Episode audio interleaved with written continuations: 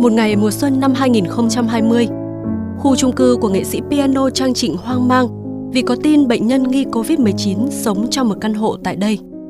Cách mà cái khu tập thể này họ họ chuẩn bị cái cách mà mọi người cùng nhau đeo khẩu trang hay là dùng tăm để à, bấm vào thang máy chẳng hạn khiến cho trang cảm thấy là ôi dịch đang đến rất là gần mình rồi bác sĩ Trần Văn Phúc bệnh viện đa khoa Sanh Pôn Hà Nội đã phải ngưng những giao thức tình cảm với các con sau mỗi buổi đi làm về.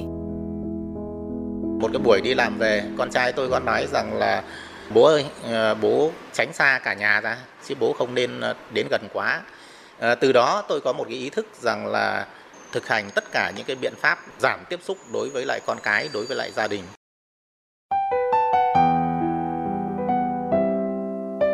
Sau Tết Nguyên đán, thông thường sẽ là một mùa xuân với những lễ hội rộn ràng, với những kế hoạch của một năm mới bắt đầu được triển khai.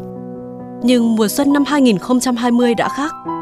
Với nhà báo Nguyễn Quỳnh Hương, cô giáo Nguyễn Hoàng Thảo, người sáng lập dự án xanh Go Eco Hà Nội hay bất kỳ ai, dù đối mặt với dịch bệnh thiên tai bằng sự thẳng thốt hay tâm thế bình thản, mỗi người đều phải suy ngẫm về chuỗi hiệu ứng do chính con người tạo ra. Thỉnh thoảng tôi nhìn thấy những cái bộ ảnh mọi người chụp Hà Nội những cái ngày tháng đấy. Cả những cái nếp nhà cổ, rồi là các cái dãy phố đầy màu sắc của hàng cây, không một bóng người. Nhìn cái sự êm đềm, nó có gì đấy nó rất là thê lương. Nó là một cái gì đấy nó chờ đợi để mà được trở về cái cuộc sống. Đôi khi chúng ta rất là chán ghét nó hàng ngày. Cảm thấy rằng mình mình thương Hà Nội thắt cả lòng ấy những cái này đều đã được dự báo từ trước rồi. Và có lẽ là con người của chúng ta phải nhìn vào đó và tự nhận thấy rằng là đây thực tế là những cái gì mà chúng ta đã làm ở phía trước và bây giờ chúng ta chỉ đang nhận lại cái hậu quả của nó mà thôi.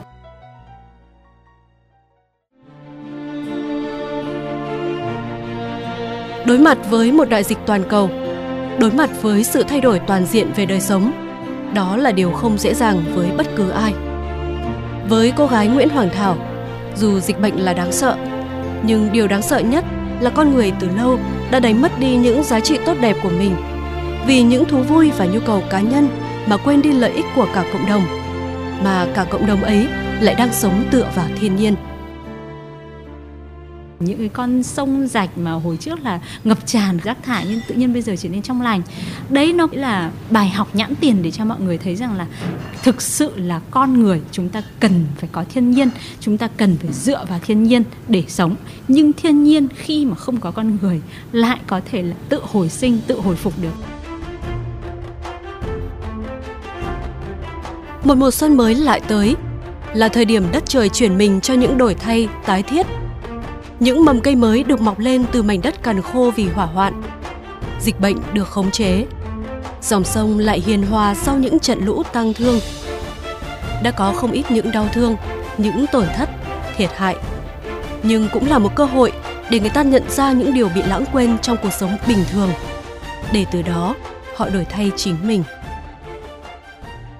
Cái mà chúng ta được, chúng ta tìm được các cái giá trị cơ bản của bản thân chúng ta tìm được những cái lý do để mà mình hạnh phúc. Đôi khi nó rất là bé nhỏ. Và chúng ta có một thứ rất là quan trọng đấy là cơ hội nó vẫn còn nguyên nó không bị mất đi. Ca sĩ Đức Tuấn người đã thực hiện MV Ta sẽ hồi sinh trong năm vừa qua cũng đã có những chiêm nghiệm riêng của mình. Hãy cùng nhau chung tay gìn giữ từng cái chi tiết nhỏ nhất của cuộc sống của tự nhiên thì ờ, chúng ta sẽ thực sự hồi sinh sau một cơn đại dịch vượt qua thiên tai để bắt đầu một cuộc sống mới, tươi đẹp hơn, gọn gàng hơn.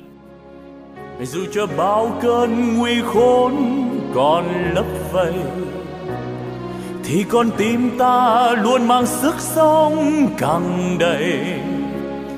Vì ta luôn cùng nhau vượt qua ban đêm thách thức này vì ta luôn cùng nhau vì nhau chiến thắng số phận. Dù ngày qua đổi thay đời ta và nghiệt ngã khôn cùng, thì ta tin rồi ta mở ra ánh sáng hy vọng.